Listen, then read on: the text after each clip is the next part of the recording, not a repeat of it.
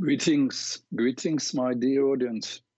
Here on the east coast of the United States, New York, the spring is in full bloom. The sun is shining, and that is beautiful. I'm Peter Reznik, and welcome to the Dr. Peter Reznik's Toolbox. Thank you very much to all those who sent me emails this week. I received some of some very, very nice thanks and good advice regarding the radio show, nice wishes. I truly appreciate your feedback. I want to remind those who would like to write to me. My email uh, address is drpeterreznik at gmail.com. I welcome your emails. And also, if you want to call me during this show uh, with your comments or questions, you can do this as well. The number to call is 888 874 4888. In fact, particularly during this show, you may want to call because I will give you uh, some mental imagery exercises. I will be guiding those who are interested in participating. So uh, it may be a useful thing for you to share with your experience and hear my feedback. Excuse me. So here is the number again 888 874 4888. Last week, I had an interesting interview with Vladimir Engert, an internationally acclaimed psychic and energy healer. If you missed it, you can find uh, the interview in the archives, the show of March 30th.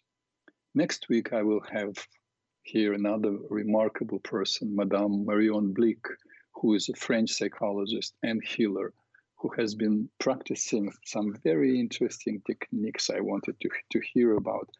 Uh, she's been practicing them in France and here in the United States.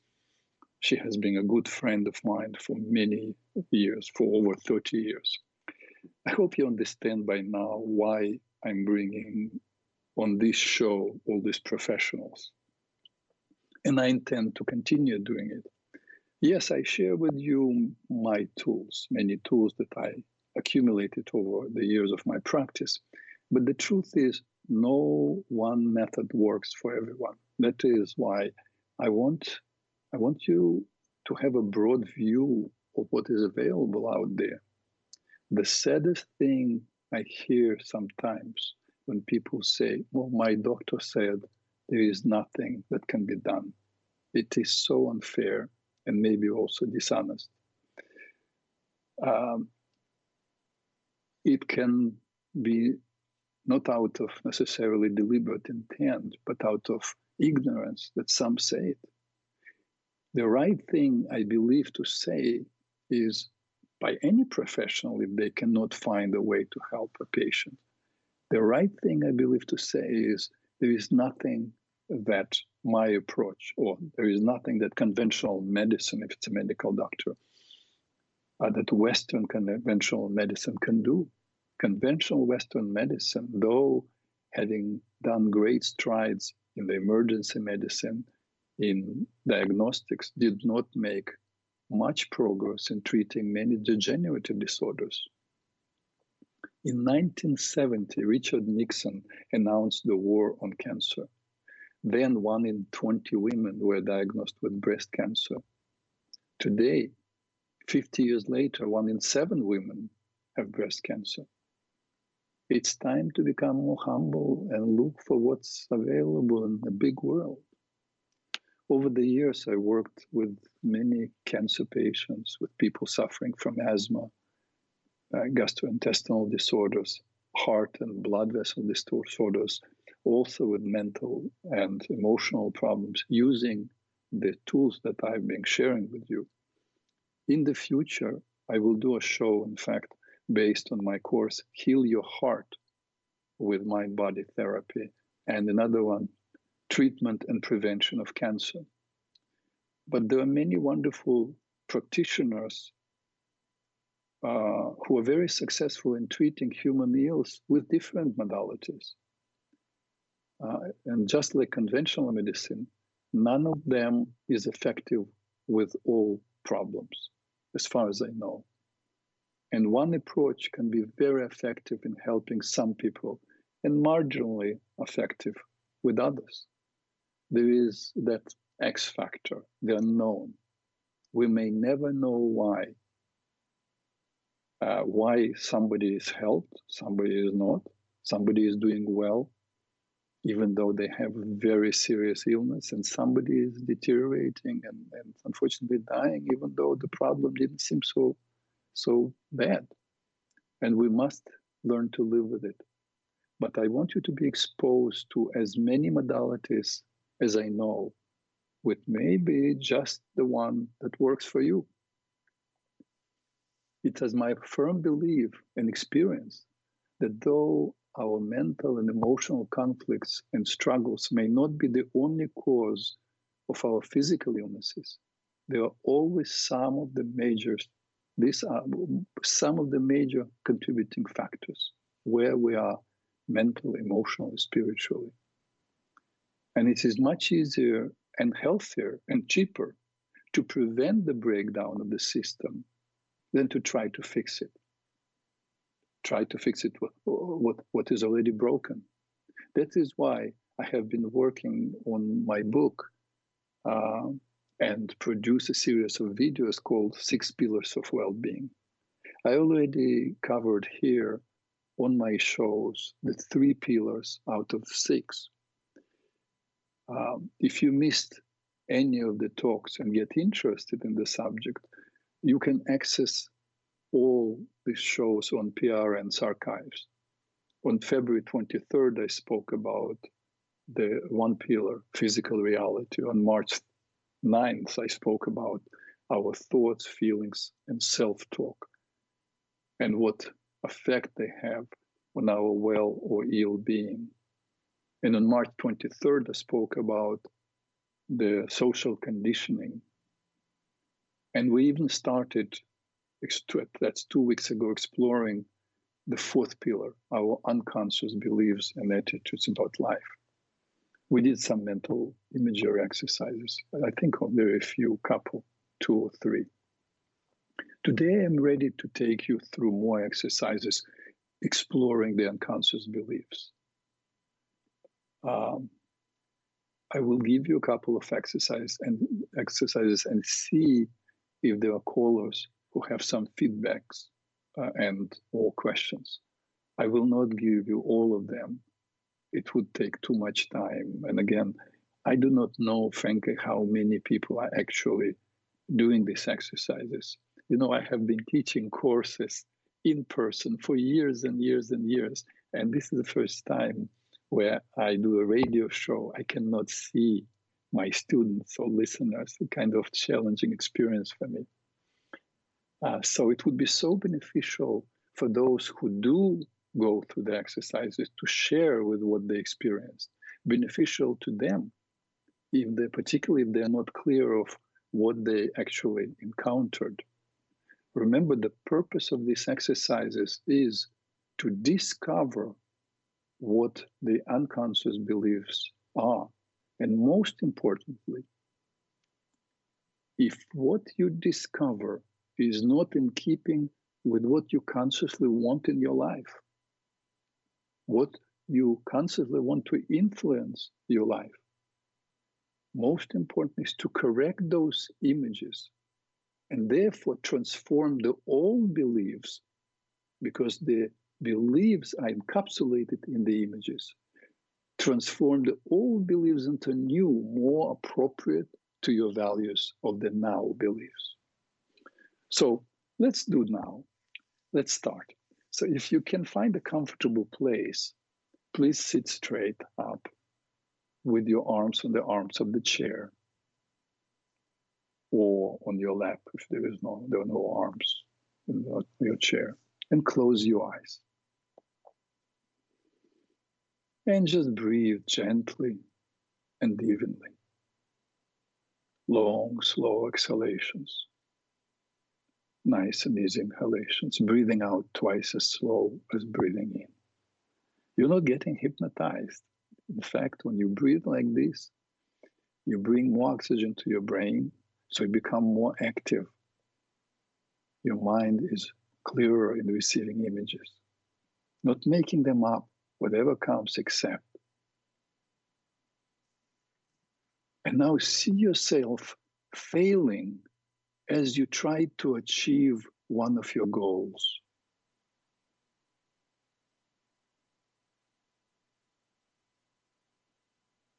Breathe out one time. See yourself failing once again at something else.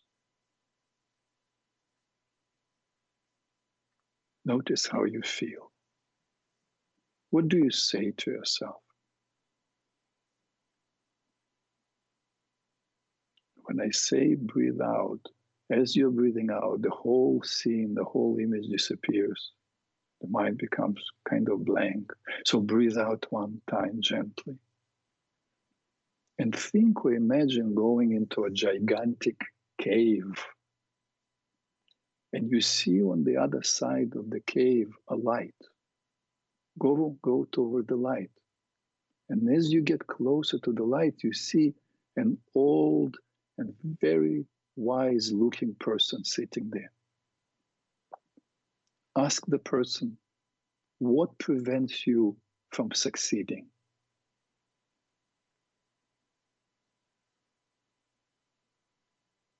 When you get an answer, thank the person, go out of the cave, come back into the room where you are. When ready, open your eyes. Now, this exercise was designed for discovering two things. One, to see how you treat yourself when things do not go the way you wish they would be. The other is to see if you can connect with your inner guide, that old wise person. Of course, it's a symbolic person, it's a part of you and you, if you can receive guidance from him or her. If you found that you were critical or judgmental of yourself, it's very important that you make a note of it. Uh, because when you judge yourself, uh, when you do not succeed, it makes it much more difficult to succeed next time. And I will be addressing the issue of judgment doing uh, the work on, on the fifth pillar. So uh, maybe today, today, maybe in a couple of weeks. If you received an answer from the wise person, that's the second thing that we were trying to accomplish. Follow the advice. Because remember, this is the higher part of you, your uh, you can call it subconscious mind, you can call it your guardian angel, you can call it whatever you wish there is a part of us that is aware of what our true needs are. So let's do the next exercise. Just sit comfortably and close your eyes. And find yourself in a dark tunnel you look around and see at the distance there is a light. You know that this is a way out of the darkness. You begin to walk quickly toward the light. Suddenly you realize that your movements are slowing down. It's as if you are constricted. Something is pulling you back. So you stop. You touch your back and feel that there is a rope or ropes that are attached to your clothing that you are wearing. You turn around and begin to follow the rope or the ropes all the way back to the source, to where this rope or ropes are coming from. Remember, in the world the way you are, in the world of imagination, everything is possible. You are safe to go there you continue going back into the dark tunnel. You want to go all the way back and see who or what is holding the ropes that are pulling you back. When you get the answer, when you see what or who it is. Right there and then decide what you want to do with it and do it. Then turn around and go toward the light. Find your way out and see what's awaiting for you there. When ready, open your eyes. This exercise was about discovering if there is anything or anyone within you or outside that holds you back from growing and achieving your goals.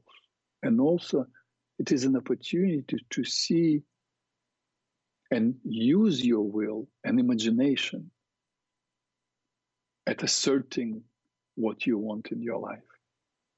It's an opportunity to use your will to be free to achieve what you want. Remember, keep in mind that anything that you want can be accomplished first in imagination. And sometimes people say to me, so, so what's the big deal? You know, you imagine. So it's all in your mind. In fact, recently I, I had, I want to share with you something. I had this experience. Uh, um, uh, a teenager who was kind of bullied, was bullied in, in school. Kids would make fun of me. Uh, of me. Oops, it's a Freudian slip. No, kids did not make fun of me, honestly. Uh, that's because I knew how to fight. My brother taught me martial arts when I was little. Nevertheless, the Freudian slip did happen. So this kid, a teenager, was made fun of. Kids kind of threatened him, but not enough that that something serious could happen. That, that he would, and, and he didn't want his mother to to go to the principal and so on. And so I started seeing him and at one point, I asked him to go into the experience back to see his um, classmates kind of uh, making remarks or threatening him. And then I asked him to think or imagine that he is standing up for himself. And he did, you know, uh, depending on the person's temperament, uh, they, they imagine different things, but he actually imagined kicking them and, and beating them up, uh, and then making peace with them, and, and that's all. What happened after that? He actually shared with his mother, um, because he is still at a younger age, younger than 16, so legally I can actually, with his permission, uh, talk to his parents. Um, about his experiences. Actually, because, because he's younger than 16, even without his permission, I would have legal right, but I, I don't. But particularly, he is younger than 16. And so the same day, his mother said, what, what was during the session? And he told her. And his mother called me and said, you know, this is delusional, you know. So what that he kind of fought in imagination? In the real life, you know, the, the reality is the same. You know, they're bullying him. I said, listen, give, give him a chance, give it time. And then what happened? And then his mother called me approximately four or five days later. What happened? He told me also in our next session. What happened was when he went uh, to school next day, he walked into a class. Remember, our brain, think what happens. Our brain does not know the difference between an image in a physical reality and waking reality. That's there is a whole study now about what is called um, mirror neurons. I cannot go now into it, but remember, our brain does not register the difference between the imaginal and actual physical reality. So he had such an experience in his imagination that the way he carried himself was different already. When he walked into that classroom, because it was the first time that year, because they, they uh, this year actually, um, and he does go to school. Uh, you know, some kids now go uh, to school. How do you call it? On Zoom, or, uh, but he goes physically. So, but it was the first time nobody gave him a look or made a comment. And he felt strong and confident. And of course, the next day he felt even more confident that he spoke to those who kind of were bullying him in the past. And the whole world changed for him. And he told me this, and his mother told me. She didn't understand what happened, but that's that's the report. But I want you to appreciate it. I want because we'll continue doing this exercises. It's a very powerful tool, imagination. When you make a correction within the image that is disturbing, you are actually changing uh, uh, the blueprint of your life yet to come. Okay, now no more detours. Let's go to the next exercise. Uh, sit comfortably, close your eyes. Breathe out gently three times, long, slow exhalations, nice and easy inhalations. Breathing out twice as slow as breathing in and see yourself climbing a ladder of success and reaching the top. In whatever way it comes, what do you see? What happens? How do you feel? Then you can open your eyes. This exercise is designed for discovering if you have an inner vision of what lies beyond you reaching your immediate goals, and also inquiring if there are any fears of you succeeding. I, I, I, actually gave this exercise to many people. I cannot, I will not now do any other detours, but some people discovered that they had fears when they reached the top they had fear of losing some people that they love because of resentment or envy and so on and that held them back so it's a very important exercise. Let's do the next one. Close your eyes and breathe out slowly gently long slow exhalation nice and easy inhalation. And see yourself celebrating your victories and your successes. See yourself sharing with those who are important in your life your success. Look around and see who is sharing with you your joy and how.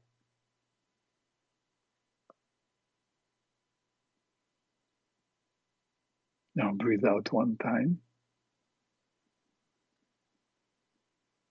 Think or imagine yourself being very ill or being defeated, failing, in a bad place. See now who is around you, who is helping you to survive and stand up on your own feet. Then open your eyes. This exercise is designed so you could see if there is deep knowledge within, within you who uh, your true friends are. You know, with in response to some exercises, uh, information could have come that you already know. Nothing new comes up.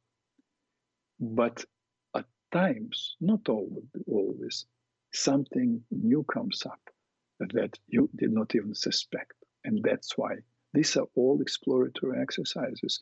And if you learn something out of 10 exercises, you learn, you respond to one or two with valuable information. That's already fantastic. Don't expect from yourself to, to be enriched always with every exercise. Okay? Let's do another one. Close your eyes. Breathe out gently. Three times. Long, slow exhalations, nice and easy inhalations. And see a child hiding under the bed. Find a way to befriend the child. And ask the child, what or why? What is the reason the child is hiding there? When ready, open your eyes. Now, this exercise was exploring actually the possibility of any fear within you that you're not connected with, possibly coming from long ago, as you understand that child were you. And very often uh, people tell me, oh, the child, I saw a little child, or I saw my child, or some some child who said to me that she or he was playing hide and seek. But at times I had experiences where people told me that uh, the child could not speak up. He was hiding from dad, who was screaming, and a lot, a lot of pain. Not, not that often, but it happens. So then, what do you do? What do you do if you discover that? That's a huge question. Unfortunately, I cannot do this now. If you were to call, I would talk to you about it, but it's just hypothetical. Don't want to take time. Um, uh, again, I would talk, uh, work with you uh, now and give you instructions what to do. If you're not comfortable calling, and if you discovered something that is distressing, what my advice would be send me an email and ask me questions because you cannot leave it unattended. It's just like a night dream that is unattended. In fact, you know Talmud. In Talmud, it's written if one had a dream that caused him anguish, must one must go back and turn it to good. Which means you always must make some kind of a correction. But with that child inside of you, it has to be done very gently and very carefully and very surely that, that you know what you're doing. Okay? Let's do one more exercise. Close your eyes. And this next exercise is to determine your will, your desire to be alive. I give this exercise to all people who have serious physical illnesses and even to many people who have mental and emotional challenges.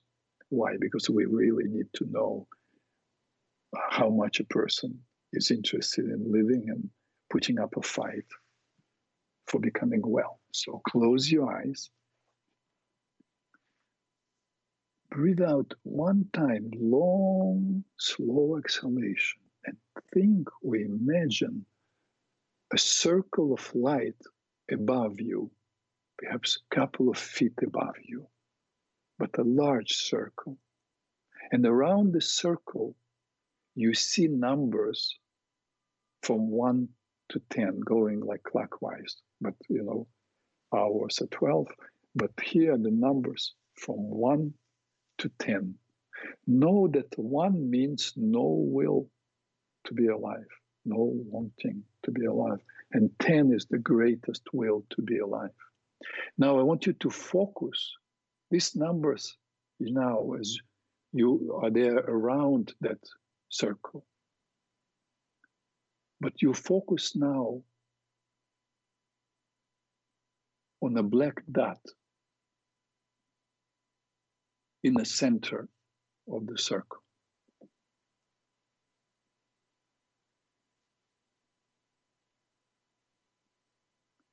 Only with your peripheral vision, you see the numbers around the circle. Keep focusing on the dot.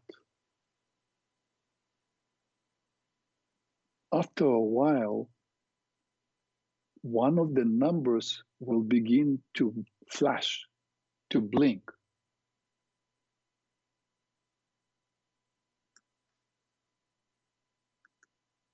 See what number it is. Make sure you know what number it is, then open your eyes. Now, majority of people uh, will see uh, something like 10 or 9 or 8. But I have seen people who had number one, number two. So we'll do now the next exercise. Um, because anything that is below seven or eight is not not a good number. So you need to do something about it. Remember, what you received uh, is the truth.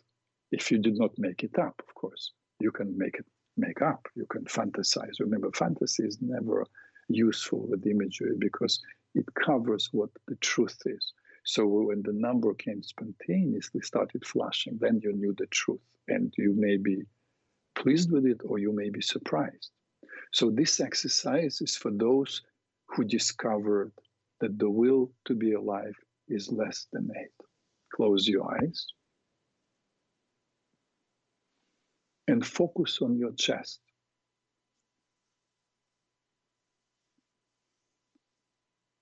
Keep focusing on your chest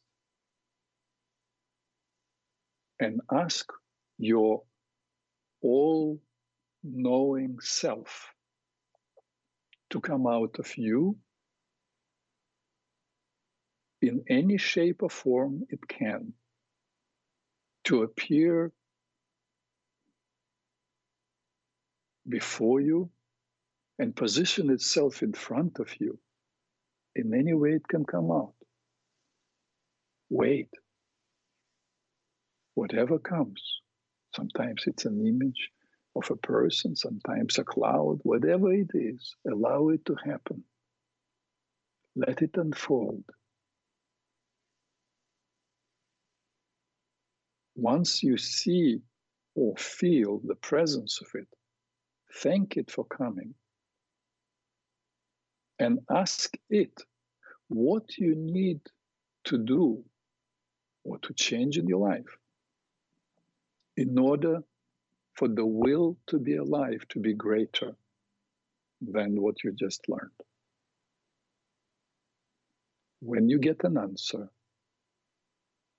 thank it for giving you this feedback. See it going back into your chest. Then open your eyes. And I hope you got uh, an answer, those of you who join me with this exercise, if anybody had a number that was less than eight. And then you have to act upon it. You will, may say, oh, maybe this is my fantasy. Uh, what kind of all knowing self? I have to tell you something. I learned about all knowing self maybe some 20 years ago I read an article, I believe it's Dr. Demgard, who was um, a regular psychiatrist and was working with multiple personality disorder. You know, when, when people switch from one personality to another, and in fact, sometimes personalities have no idea that another one exists. You, there are a number of movies, there have been a number of movies with this um, multiple personality disorder. Um, and so she reported of having this experience. She decided, and it's also a technique in psychology and psychiatry, when you work with multiple personality disorder, when, when a person kind of lives and shares fully and all these personalities are identified, you create a tea party. So she invited all personalities and there were three, let's say, I don't remember the name John, Steve, and Judy. Um, and she invited them all to the party. And the whole idea is to do integration. It's not important how it's done, we're not dealing with it now. But the doctor reported that somehow she she used the language. She said the sentence in a in a in a way that was kind of an open-ended sentence, not deliberately, but it just that's how it came out. Uh, she said, um, "Okay," because she knew there is Steve, uh, John, and Judy, and nevertheless she said, "So." Steve, you are the one who is the guide, who is the, uh, running the show most of the time. So, how many of you are there? And suddenly the answer came there are four of us. And so she was quite surprised because she knew only of, of three personalities. And she said, Who name yourselves, please? And then, of course, John answered, It's me, John. And then there was hi, it's me, Stephen. And then, hi, feminine um, voice. It's me, Judy. And then a quiet answer. And me, the all knowing self. I was here before them. I will be there after them. And so when she heard this report, and I don't remember now, it's been so long, uh, how she proceeded, but she wrote that she started questioning now every person um, who she worked with, with, with multiple personality disorders and even people who didn't have the disorder, multiple personality disorder if there was such thing as all-knowing self and many reported that they had it. Now you can say well maybe this is a fantasy okay possible. everything is possible. Um, but the most important is whether or not it's valuable. And she found being valuable and i definitely in these last 20 years found it being super valuable. And when you connect with that all-knowing self you can periodically call for it. You can ask it questions. Remember even if you get answers and they are contradicting to what you consciously want you are free to make choices of what you want to do but it's good to have yet another advisor in your mind. Okay, good. Now, thank you for participating. I think it's enough for today, taking you through these unconscious beliefs.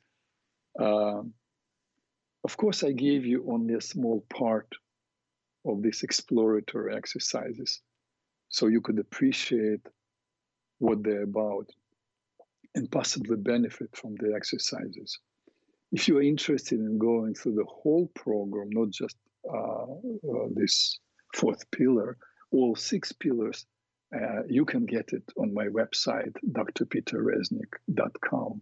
Uh, actually, it's for sale, but it's very inexpensive. In fact, uh, for the following three days, that's my my son, who is a businessman, who runs my my website, he suggested. In the following three days, anybody who uh, listens to this um, to this show can download the program, all 12 videos with the 40%, 40, 40.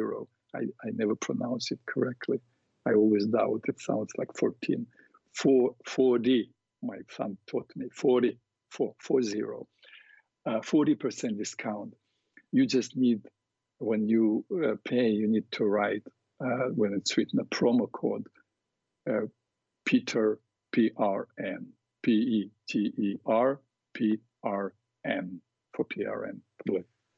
Okay, and now uh, we turn this page over. We'll go. I was hoping that we'll have enough time, and it seems that we do. I want us to start on the biggest part of our journey um, of the six pillars of well being, and that is the fifth pillar our conscious beliefs, attitudes, and personal qualities. It's about what we do know about ourselves. Remember, we spoke about the unconscious beliefs. Now, this is something that we are aware of. It's about who we are, who we know who we are, because our beliefs, attitudes, and personal qualities are major contributors to how we feel and act in the world. But first, before we work on any of our beliefs, attitudes, and personal qualities, we have to totally embrace and accept them all. We have to accept who we are. Let me, I actually prepared for something here. I was hoping that I will get to it today. Let me read to you what a great Persian poet and Sufi master and mystic uh, Jalaluddin Rumi wrote on the same subject in 13th century. Being human is a guest house. Every morning is a new arrival, joy, depression, and meanness. Some awareness comes as an unexpected visitor. Welcome and entertain them all. Treat each guest honorably the dark thought, the shame, the malice. Meet them at the door laughing and invite them in. Be grateful for whoever comes because each has been sent as a guide from beyond. How brilliant. You know, almost 800 years later, the psychiatrist Bessel van der Kolk, who, by the way, we'll have here soon for an interview, Dr. Kolk wrote that in order to truly heal, we must first accept all parts of ourselves. And how beautifully Rumi wrote about it. 800 years ago, we think we're different, we are not. We're in the same boat, we're different only in a degree, not in kind. We're in the same boat now as humanity in 2000, uh, 2100 actually, 2021. And we were the same 800 years ago. Nevertheless, I believe that one of the reasons we come into this world is that once we recognized and accepted all the parts of ourselves, we begin to gain mastery over them, over those parts, over those qualities. Or, as my teacher of blessed memory, Madame Colette Aboulker Muscat, said, we must climb the ladder, the ladder of ourselves to become the best we can be. I have identified 13 attitudes, or you can call them attitudinal challenges that we all face. I used to call them 13 plagues, but my students talked me out of it because they said if you say plagues, people will get will get scared, will get turned away, will not like it. It's too uncomfortable to hear. So I identified 13 uh, challenges that we all face. Uh, and that make a climb up that ladder of self mastery difficult, at times impossible. Some of us have to deal with uh, very few of those challenges. I don't, I do not assume that everyone who is listening has to deal with all of them. Some uh, have to deal with more than one or two or five. I will tell you what those challenges are. One is guilt, living in guilt. The other one is judgment. The other one is arrogance, jealousy, expectations, worry, anger, doubt, ingratitude, vanity, greed, apathy, and denial. Uh, why, by the way, you may think, why did I position these issues in this particular order? Well, uh, all of these challenges can be actually positioned in a different order, except one guilt. We absolutely need to address guilt before any other. Why? I tell you, as, as Dr. Gerald Epstein said, we cannot disown what we don't own to transform inequality or attitude, we first must acknowledge that we have a problem in that area.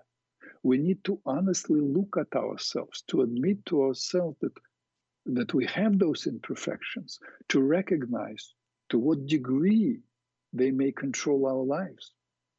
And if we are guilt prone, these realizations, this awareness may become too heavy for us to bear. They may overwhelm us to the degree that they may render us incapable of making the very change that we feel we must make because the guilt takes so much energy. That is why the first personal attitude or issue we're addressing is guilt. Guilt literally means debt, D E B T. If you are guilty, you are indebted. Most of the time, it's easier to pay the debt than to carry the burden of the debt unpaid. But first, we must, must accept that everything we did was 100% appropriate. I repeat, everything you did till this very moment was 100% appropriate. Right now, I, I can see whoever is listening, some of you may be thinking, this guy doesn't know what he's talking about. He's out of his mind. Some may even think he doesn't know what I did. It was terrible. Da, da, da, Believe me, I understand. I've been there. I don't know anybody who didn't make mistakes who doesn't have has zero guilt. I did not say that all that you did is was right or good. Only that when you acted the way you did, you were who you were. You could not have been anyone else if you were at the different level of consciousness. Then you would acted or thought accordingly to what what you were then.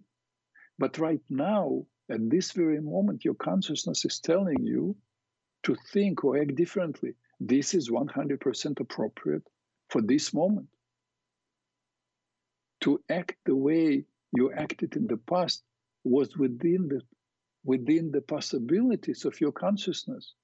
And you needed to act that out in order to come to what you understand now. You, you, you see what I'm saying? So you can choose now how you want to think or act and how you want to address the past thoughts and slash or actions. If you are certain that in the past you wronged somebody, follow the four steps outlined by Philo of Alexandria, who lived in, in Egypt, Alexandria, uh, two millennia ago. First confession of the heart. Think thoroughly of what had happened and admit to yourself for, of your responsibility for what you have done. Then confession of the lips. Tell one person that you trust about what had happened. The next step, Philo said, pay the accounts payable, make a correction. If the error is of uh, financial nature, pay all that you owe. If you hurt someone emotionally, uh, call or write a letter, admit your error, and apologize. If a person is no longer alive or is unreachable, make a contribution to a charity that you believe this person, not you, would appreciate. And fourth, step number four, make a commitment not to do it again. After having paid the debt, do this mental exercise. But right now, uh, if you made the commitment to follow the four steps uh, that I just told you about, you still can do the exercise, or you can write it down and do it after you completed the four steps. Do whatever feels right. But if you want, if you are confident that you actually will and you're committed to follow these four steps, then once you do the exercise, you have to do within the shortest period of time possible to actually go through these four steps. Okay? So you then close your eyes, breathe out gently, nice and easy inhalations, slow exhalations. and think or imagine a red ribbon. Imagine yourself taking a golden pen and write on the ribbon all the things you feel or felt guilty about.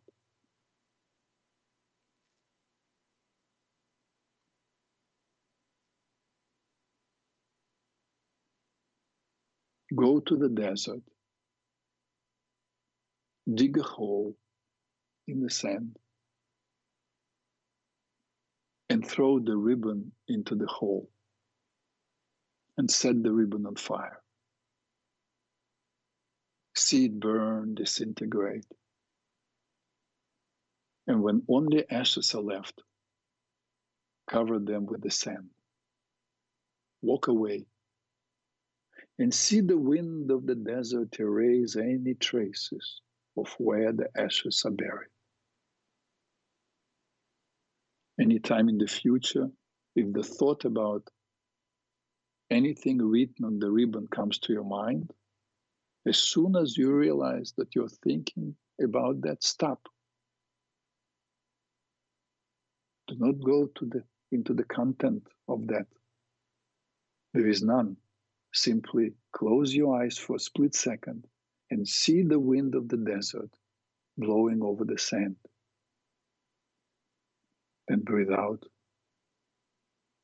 When ready, open your eyes. Now, if you doubt whether or not you wronged someone, it is possible uh, you tend to assume false guilt discuss the issue with two or three uh, individuals you believe are impartial. It's very important.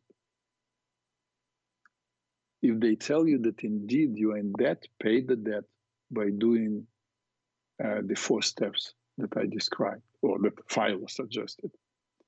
If all of them tell you that you have no debt, trust their word uh, you have taken upon yourself the false guilt. If you discover that you assumed false guilt, remember then you live for a while, maybe for a long time, with something that is fault. You wronged yourself. Then here's what you do. Step one, you write down on a standard sheet of paper the content of that false guilt then write after you uh, finish that you pay, write a, make a line and under it write i acknowledge this whatever it was describe the nature of it as false guilt, guilt and release myself from it. Step two you take the paper and fold it four times. Then unfold it when you unfold a paper that was folded four times, you will see there are it's bent in 16 segments. So take scissors and cut the paper in 16 pieces. Put it on a plate. Use aluminum foil plate, don't ruin a good plate. And take the pieces to the bathroom. To burn them set them on fire. See every piece burn and disintegrate. And when only ashes are left, flush them down the toilet. And as you walk away, as you close the bathroom behind you for a split moment, then you close your eyes and see yourself being burned anytime in the future, if the thought about that false guilt comes to your mind, as soon as you realize that you're thinking about that, stop. Stop going into the content of the false guilt. Simply close your eyes for a moment and see the ashes going down the drain. It looks like uh, I cannot take you to the next um, attitudinal challenge or next uh, trait or characteristic We'll continue uh, our journey through the fifth pillar next time. That will not be next week. Next week we'll have a guest, as I told you, Marion Blick. And uh, the two weeks from now, we'll continue. And please, please uh, write to me if you had some experiences. I see nobody called.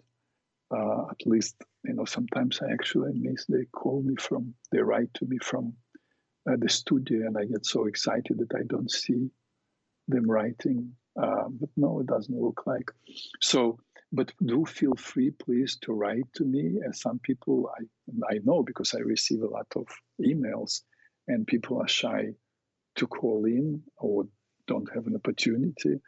Uh, I, I, assume they're listening on on a cell phone, and in order to call, they have to uh, get offline with listening, uh, whatever way. They, uh, many people cannot reach me, but I do receive a lot of emails. Feel free to write to me. I will be happy to speak about it and following uh, a show or to write back to you.